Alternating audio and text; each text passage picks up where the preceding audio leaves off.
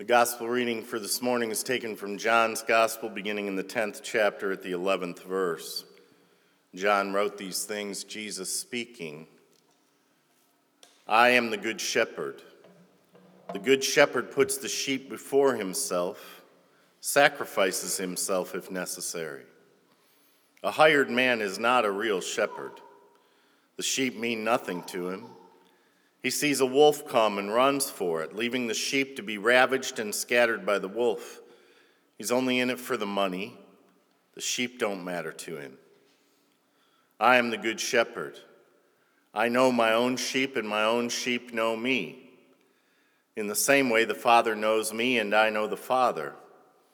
I put the sheep before myself, sacrificing myself if necessary. And you need to know that I have other sheep in addition to those in this pen. I need to gather and bring them too, and they'll also recognize my voice. And then it will be one flock, one shepherd. And this is why the Father loves me, because I freely lay down my life, and so I am free to take it up again.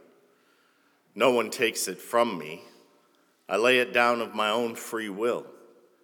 I have the right to lay it down. I also have the right to take it up again. I received this authority personally from my Father. And this is the word of God for the people of God. Thanks be to God. Amen. Would you pray with me, please? O God, whose Son Jesus is the good shepherd of your people,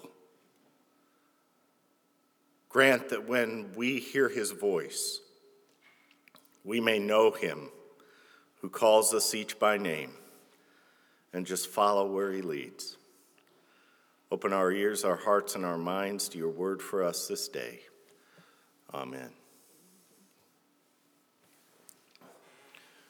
When you hear the words, the Lord is my shepherd, what kind of image does that bring to your mind? Do you see the image of a shepherd or a sheep? What just are the responsibilities of shepherds and sheep? And what is exactly expected of all of us? Have you ever wondered about the biblical story that talks about separating sheep from goats? You know, I think we wonder about it because by the end of the saying, we've become pretty certain that a good Christian wants to be counted among the sheep, because goats with their dancing eyes and eat anything ways, tough enough to keep a goat fenced in at all, those goats, they come to represent the lost. But you know, when you think about it, seeing yourself as a sheep isn't entirely wonderful either. When compared to a sheep-like person isn't really looked up to.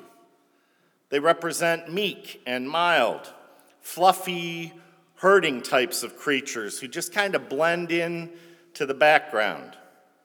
And furthermore, sheep are known for being incredibly stupid.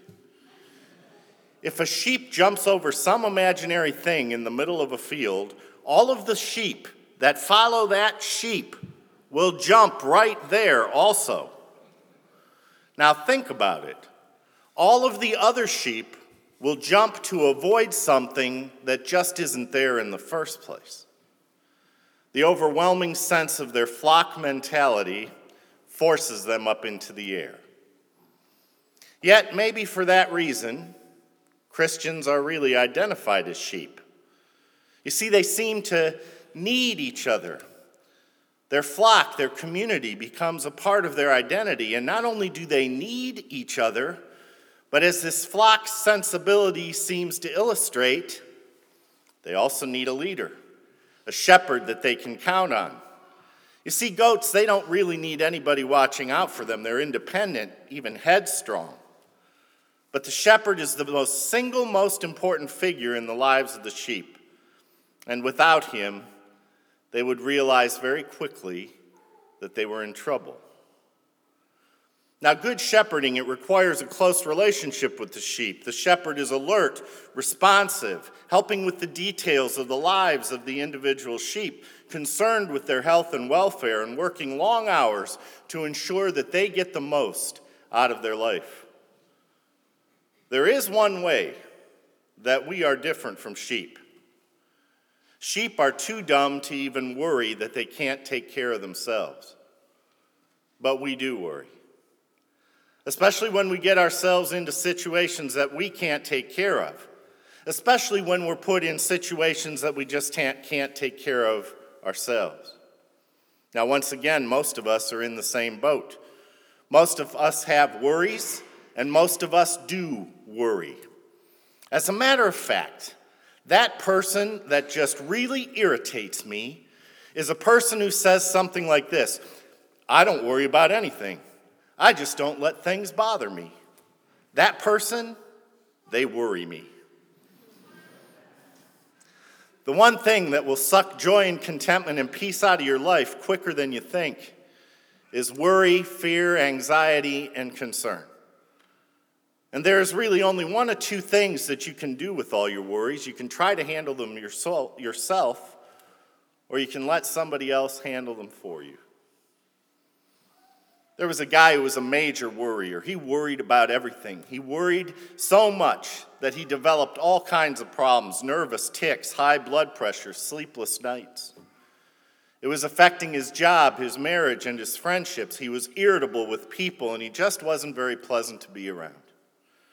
Well, one day he walked out of his house to go to work, and he was whistling, singing, and smiling, totally at peace. And his neighbor saw him and couldn't believe the change that had taken place. He walked over to him and said, "Hey, Joe, I've never seen you like this.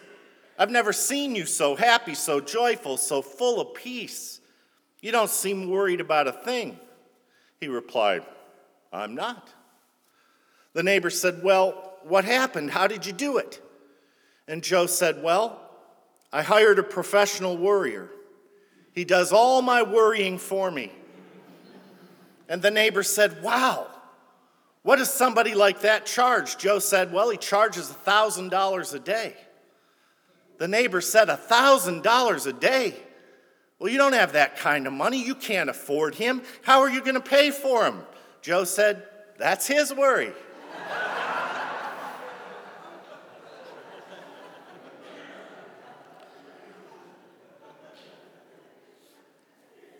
You either now have or will have worries that you just can't handle.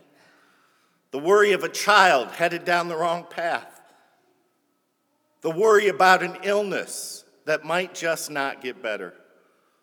The worry of finding yourself before it's too late. I really believe that good life is life where you face your deepest fears, your darkest places, and your greatest worries with faith and not fear. And when you come to grips with the notion that you really are a helpless sheep sometimes, you also come to know that Jesus is the good shepherd, and you will come to know this: sheep need not fear when the good shepherd is near. Now, lest you think that this is easier than it really is, know this: sheep are really defenseless. Almost any other animal on earth can defend itself in some way.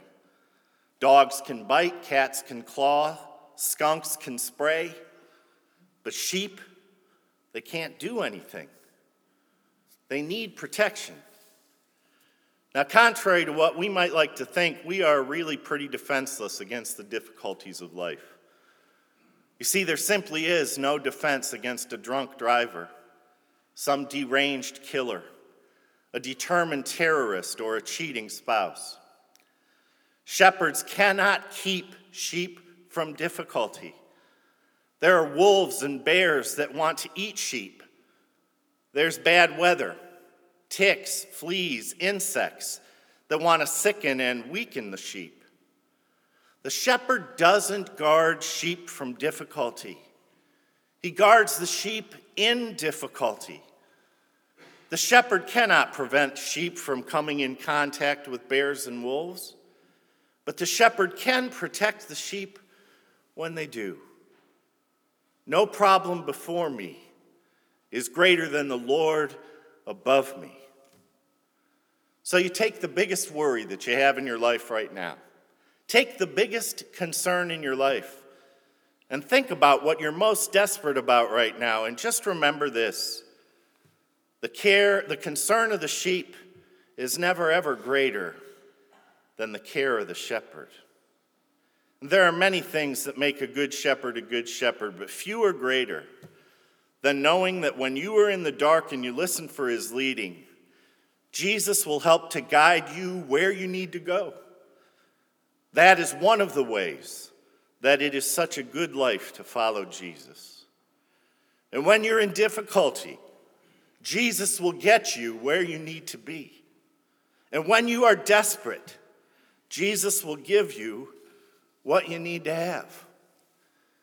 Now, I realize that some of you here today think that this sounds too good to be true, Pollyanna-ish even, and that you don't know the truth of what I've been talking about because you've yet to make a commitment to follow Jesus and to be a part of his flock.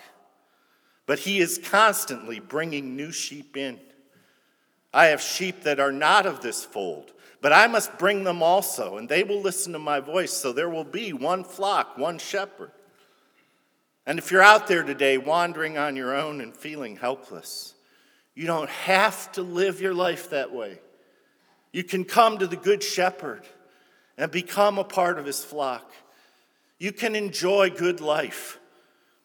You know, it's not difficult for those of us who believe in Jesus to confess that he is the Good Shepherd. What's a bit more difficult is to confess that we are sheep and that we desperately need a Good Shepherd. Now hear this. Sheep that refuse to follow a shepherd either get lost, they get hurt, or they get killed. The shepherd leads the flock that follows him. He will not drive the flock if they refuse. But if you choose Jesus, you are already accepted as a sheep of his fold. To God be the glory. Amen.